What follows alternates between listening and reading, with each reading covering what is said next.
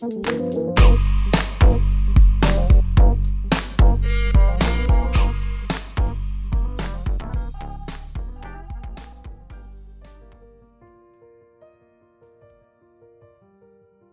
chào các anh chị và các bạn. Trong podcast ngày hôm nay, Vũ sẽ chia sẻ tới các anh chị và các bạn khái niệm tài sản thương hiệu là gì và năm cách thức xây dựng tài sản thương hiệu hiệu quả. Theo Vũ, tài sản thương hiệu là tập hợp các giải pháp cải thiện hiệu quả kinh doanh thông qua nâng cao nhận thức thương hiệu từ phía khách hàng. Tài sản thương hiệu không giống với bất cứ một khái niệm nào khác liên quan đến tài sản nói chung. Khi nói đến khái niệm tài sản thương hiệu, chúng ta sẽ không nói đến vốn điều lệ được đóng góp bởi các cổ đông, cũng không bàn đến những hiện vật có giá trị mà thương hiệu hay bản thân doanh nghiệp đang sở hữu. Đó càng không phải là doanh thu, lợi nhuận hay lợi ích tối thiểu mà một doanh nghiệp thu về khi bán được sản phẩm của mình. Trong quá trình tư vấn chiến lược cho nhiều đối tác khác nhau, Vũ may mắn khi hầu hết những doanh nghiệp và thương hiệu tìm đến mình, họ đều có góc nhìn phù hợp và chính xác về tài sản thương hiệu. Tất cả đều ngầm hiểu rằng ngân sách bỏ ra để xây dựng tài sản thương hiệu không phải là một mất mát quá lớn đối với doanh nghiệp. Ngược lại, đó còn là nền tảng để trong tương lai thương hiệu có thể mang lại nguồn thu tốt hơn cho chính doanh nghiệp khi quy mô hoạt động ngày càng lớn mạnh, vững chắc. Như một câu nói nổi tiếng của huyền thoại Bending Walter Lado, sản phẩm được chế tạo tại nhà máy, nhưng thương hiệu được thiết lập trong tâm trí người tiêu dùng. Chúng ta sẽ cùng nhau tìm hiểu hai thành phần cơ bản làm nên tài sản thương hiệu. Nếu tài sản thương hiệu là một quá trình, thì nó sẽ đưa đội ngũ xây dựng chiến lược từ vạch xuất phát, nơi người tiêu dùng chưa có chút ý thức nào về hình ảnh thương hiệu, bởi họ chưa từng hoặc chưa muốn trải nghiệm sản phẩm. Còn đích đến của chặng đường này chính là tạo được lòng trung thành nơi khách hàng thân thiết khi họ không chỉ cam kết sử dụng sản phẩm đến từ thương hiệu mà còn sẵn lòng lôi kéo những người xung quanh cùng trải nghiệm thông qua lời nói hoặc hành động cụ thể. Vì vậy, trước khi bắt tay vào xây dựng tài sản thương hiệu, doanh nghiệp hoặc đội ngũ xây dựng chiến lược cần nắm rõ hai thành phần cơ bản làm lên tài sản thương hiệu như sau. Thứ nhất, nhận biết thương hiệu Nhận biết thương hiệu là khởi đầu cho nhận thức thương hiệu. Trước khi làm cho khách hàng có khả năng nhận ra thương hiệu một cách thụ động mà không cần lên kế hoạch tham khảo hay mua sắm từ trước, thì thương hiệu cần xây dựng một khả năng nhận biết. Mấu chốt của nhận biết thương hiệu nằm chủ yếu ở chất lượng hình ảnh mà thương hiệu cung cấp. Cùng với đó là kế hoạch tiếp cận khách hàng thông qua các kênh bán hàng trực tiếp hoặc những điểm chạm đa kênh đa điểm. Thứ hai, trải nghiệm sản phẩm. Bạn có bao giờ cảm giác rằng một sản phẩm nào đó được sinh ra dành riêng cho mình ngay từ lần đầu chạm vào hay chưa đó không phải là một loại cảm giác tức thời mà là một quá trình nghiên cứu từ những bộ não hàng đầu về trải nghiệm người dùng họ biết chính xác bạn sẽ cảm thấy ra sao, cảm nhận thế nào và có những lời đánh giá dành cho sản phẩm đó theo hướng tích cực hay tiêu cực khi bạn trải nghiệm sản phẩm vậy tài sản thương hiệu giúp doanh nghiệp cải thiện doanh thu ra sao tài sản thương hiệu về bản chất không phải là một thương vụ mua bán với giá trị trao đổi bằng hiện vật hay hiện kim Tài sản thương hiệu giống như một quyết định đầu tư khi những gì thương hiệu nhận lại có thể giúp ích cho hoạt động kinh doanh trong tương lai. Vậy tài sản thương hiệu giúp thương hiệu cải thiện kết quả kinh doanh bằng những hướng đi nào? Đầu tiên, tài sản thương hiệu tạo tỷ lệ nghịch giữa kế hoạch chi tiêu và danh tiếng thương hiệu. Một khảo sát chỉ ra rằng khoảng 70% người tiêu dùng sẵn sàng bỏ qua những sai sót đến từ một thương hiệu danh tiếng. Gần 90% người tham gia cũng sẵn sàng sử dụng một sản phẩm đến từ những thương hiệu này thay vì đắn đo giữa những sản phẩm hay thương hiệu có ít tiếng tăm hơn trên thị trường. Những con số thống kê cho thấy kế hoạch chi tiêu của từng mô hình kinh doanh sẽ còn tùy vào danh tiếng của thương hiệu đó. Nhiều thương hiệu phải chi ra hàng triệu đô cho các chiến dịch quảng cáo, giới thiệu sản phẩm, bóc mẽ hay thậm chí dìm hàng đối thủ của mình. Nhưng ở một diễn biến khác, có những thương hiệu không cần làm gì ngoài những đoạn phim giới thiệu chân thực nhất về sản phẩm và khi chúng lên kệ thì có hàng triệu con người sẵn sàng xếp hàng để trở thành những vị khách đầu tiên sở hữu. Vũ muốn chia sẻ một ví dụ về Tesla. Dù chưa sản xuất và cũng chưa xuất hiện trên thị trường, nhưng với video quảng bá và màn ra mắt ấn tượng, Tesla đã thu được 146.000 đơn đặt hàng trong vòng 24 giờ kể từ khi ra mắt sản phẩm Cybertruck. Tài sản thương hiệu vì vậy chính là đầu tư cho hiện tại để tối ưu chi phí cho mai sau. Thay vì mãi loay hoay giữa những chiến dịch quảng cáo vô thưởng vô phạt và cũng thật may mắn khi bạn có thể mất nhiều ngày, nhiều tháng hay thậm chí là nhiều năm để có được nguồn tài sản thương hiệu đủ tốt. Nhưng chỉ cần một chút hành động nhỏ để tạo ấn tượng đẹp từ người tiêu dùng, qua đó tiến thêm một bước dài trên chặng đường tạo dựng danh tiếng thương hiệu. Tài sản thương hiệu giúp gia tăng tỷ suất lợi nhuận trên từng sản phẩm hoặc mỗi khách hàng. Hãy cùng Vũ quay lại với cuộc khảo sát ở phía trên Gần 90% người tham gia khảo sát cho biết họ sẵn sàng mua sản phẩm đến từ một thương hiệu nổi tiếng mà không cần quá nhiều đắn đo hoặc suy nghĩ khi đứng trước một loạt thương hiệu phổ thông. Điều này cho thấy tài sản thương hiệu có vai trò quan trọng vào việc thúc đẩy quyết định mua hàng, thậm chí chi nhiều hơn để mua một sản phẩm có chất lượng tương đương với các mặt hàng cùng chống lại nhưng chỉ khác thương hiệu. Lấy ví dụ về chiếc tai nghe iPod đến từ Apple, dĩ nhiên chúng chẳng là gì so với mẫu Sony WF-1000, Rapra Elite hay Sensor Momentum, cả về thẩm mỹ lẫn chất âm. Nhưng rốt cuộc thì iPod vẫn là sản phẩm chiếm đến hơn 80% thị phần tai nghe không dây và đã đạt doanh số hơn 90 triệu chiếc bán ra mỗi năm trên toàn cầu. Tất nhiên, khi cộng gộp thêm yếu tố giá bán của iPod, nó sẽ khiến Apple gia tăng tỷ suất lợi nhuận đến mức không tưởng và thu lợi nhiều hơn từ các chiến dịch bán hàng. Tiếp theo, Vũ xin giới thiệu tới các anh chị và các bạn năm cách thức xây dựng tài sản thương hiệu hiệu quả.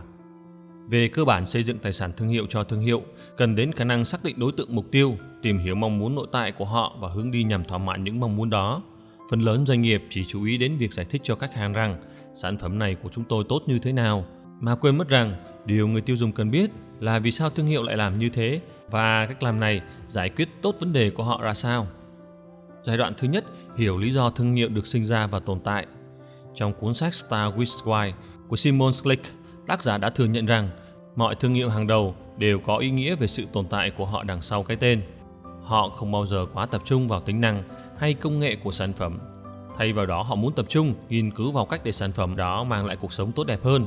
Nếu bạn hỏi vì sao Apple từ một công ty máy tính lại có thể vươn lên trở thành ông lớn của làng công nghệ thì đáp án đó là bởi vì họ luôn hiểu rõ vai trò của mình trên thương trường. Apple tập trung nói về cách mà thương hiệu của họ giúp cho cuộc sống cộng đồng hơn là đi sâu vào những giá trị cá nhân của một sản phẩm. Và khi không tự ràng buộc mình trong khuôn khổ của những chiếc máy tính thì chúng ta đã thấy Apple thành công đến nhường nào với những chiếc iPhone, iPod hay Apple Watch sau này. Thứ hai, rèn luyện khả năng xây dựng thông điệp. Trong thị trường đầy rẫy những cạnh tranh, thương hiệu nào xây dựng được một hoặc nhiều thông điệp tích cực thì sẽ luôn nắm giữ lợi thế cho riêng mình. Đối tượng mục tiêu của thương hiệu là ai? Họ có phản ứng tích cực với thông điệp nào? Họ dễ bị thu hút và buộc phải dừng lại tương tác trước những thông điệp ra sao? Đây đều là những chi tiết mà ít có thương hiệu nào nghĩ đến trước khi bắt tay vào xây dựng tài sản thương hiệu. Đặt trường hợp là thương hiệu sản xuất giày nọ sắp giới thiệu sản phẩm mới với đối tượng mục tiêu là các bạn trẻ Gen Z. Đây là thế hệ có giàu sức sáng tạo, luôn muốn đi tiên phong trong mọi xu hướng và phấn khích trước những lời tán dương của mọi người xung quanh. Vậy thay vì phát đi một lời tuyên ngôn tối nghĩa như mẫu giày này sẽ khiến mọi người phải ngước nhìn, thì bạn hãy mạnh dạn thay thế bằng câu thiết kế này đặt dấu chấm hết cho mọi tiêu chuẩn thời trang cũ kỹ. Thứ ba, nâng tầm nhận thức thương hiệu. Cách thương hiệu xây dựng thông điệp cũng chỉ ra cách mà thương hiệu tiếp cận và chinh phục khách hàng. Ngày nay, tốc độ lựa chọn mua sắm và ra quyết định sở hữu sản phẩm tăng lên, khoảng cách giữa các giao dịch mua hàng liên tiếp cũng đang dần rút ngắn lại, buộc thương hiệu không thể kéo dài chiến dịch tiếp cận khách hàng.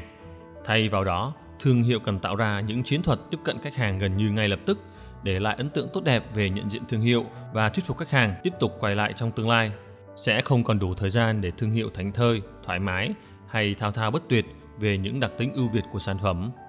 Ngược lại, hãy khiến cho sản phẩm ngay lập tức giải quyết tốt vấn đề nội tại của khách hàng mà không cần đến sự hỗ trợ hay lời nói, kịch bản quảng cáo sẵn có.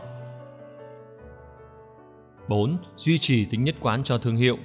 Cũng giống như một tác giả văn học cần giữ được tính cách và tâm lý xuyên suốt của tuyến nhân vật hay một biên kịch phải giữ vững mạch kể chuyện cho bộ phim mà bản thân là người chấp bút một đội ngũ xây dựng chiến lược cũng cần phải duy trì được tính nhất quán cho mọi thương hiệu bất kỳ.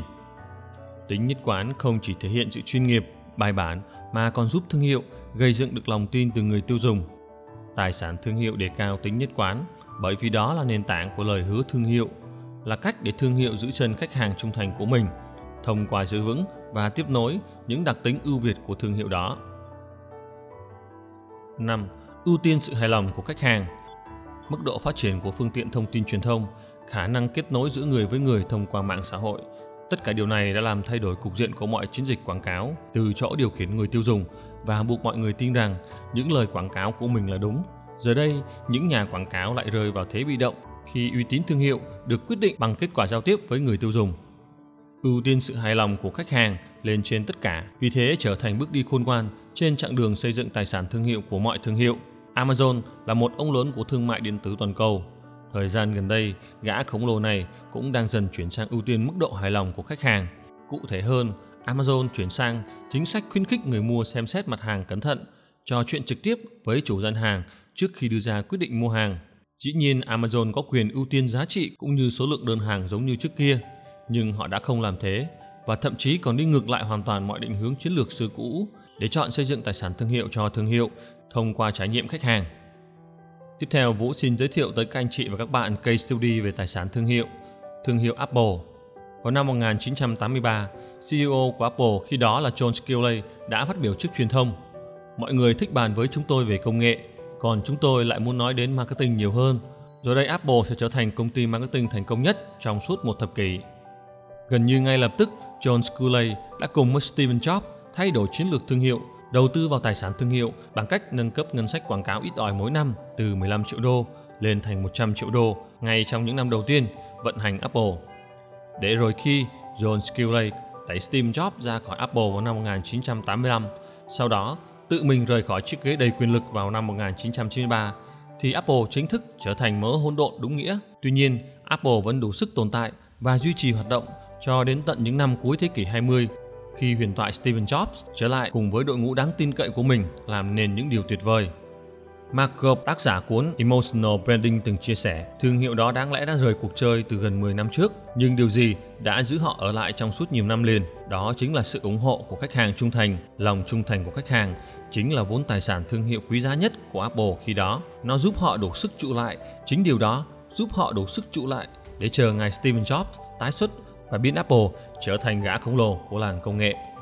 Tất nhiên sẽ có nhiều người và kể cả huyền thoại Steven Jobs ước rằng John Sculley không bị thuyết phục bởi lời mời năm xưa và tiếp tục ở lại Pepsi để bán nước ngọt có ga, nhưng không thể phủ nhận rằng kết quả đầu tư tài sản thương hiệu bằng cách thay đổi tư duy làm quảng cáo của John năm đó đã tạo tiền đề cho chính những thành công sau này của Steven Jobs và các cộng sự của mình.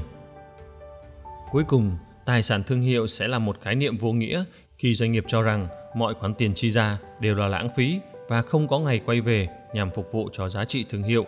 Ở chiều ngược lại, khi doanh nghiệp có cái nhìn mang tính đúng đắn hơn về tài sản thương hiệu, nó sẽ trở thành bệ phóng không thể hoàn hảo hơn để rút ngắn con đường chinh phục thị trường bằng giá trị và hình ảnh thương hiệu. Giảm sút năng lực cạnh tranh cùng với những chiêu trò bẩn trong kinh doanh là điều mà mọi thương hiệu đều gặp phải ở ít nhất một thời điểm nào đó trong suốt chặng đường hình thành và phát triển. Tài sản thương hiệu chính là một chiếc phao mà mọi thương hiệu đều có thể tin tưởng, trông đợi và sử dụng, không chỉ như một giải pháp tình thế mà còn mang lại giá trị hỗ trợ thương hiệu về lâu dài như trong trường hợp của Apple mà Vũ vừa đề cập. Vừa rồi anh chị và các bạn đã nghe xong podcast chia sẻ về khái niệm tài sản thương hiệu. Vũ hy vọng rằng những điểm kiến thức trong podcast này sẽ giúp ích anh chị và các bạn trong con đường sự nghiệp cũng như trong cuộc sống. Xin chào và xin cảm ơn. Hẹn gặp lại trong những podcast tiếp theo.